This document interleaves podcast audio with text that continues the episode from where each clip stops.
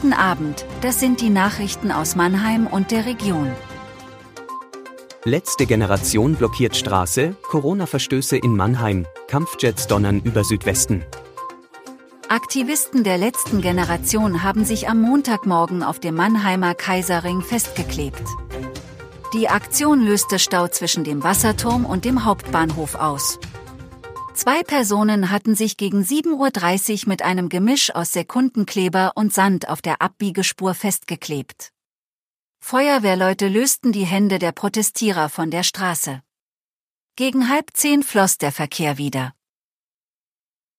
Rund 10.000 Verstöße gegen die Corona-Regeln gab es in Mannheim während der Pandemie. Wer sich nicht an die Regeln hielt, musste zahlen. In Baden-Württemberg sind insgesamt Bußgelder in Millionenhöhe verhängt worden. Mit über 13.000 Verstößen war Stuttgart Spitzenreiter, Mannheim liegt auf Platz 2. Die Luftwaffe probt seit heute den Ernstfall. Seit dem Vormittag donnern Kampfjets auch über den Südwesten.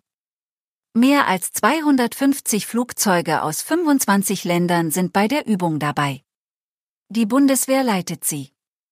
Noch bis zum 23. Juni dauert die Übung. Auch zivile Flüge sind davon betroffen, es kann zu Verspätungen kommen. Zum Schutz der Haubenlerchen gilt seit April wieder Hausarrest für Katzen in Teilen von Waldorf.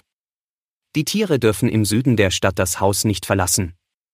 Doch der Bruterfolg der Vögel ist in diesem Jahr überschaubar. Nach aktuellem Wissensstand ziehe ein paar Jungvögel auf, teilte das Landratsamt Rhein-Neckar-Kreis auf Anfrage mit.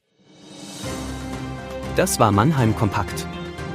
Jeden Montag bis Freitag ab 17.30 Uhr auf allen gängigen Podcast-Plattformen.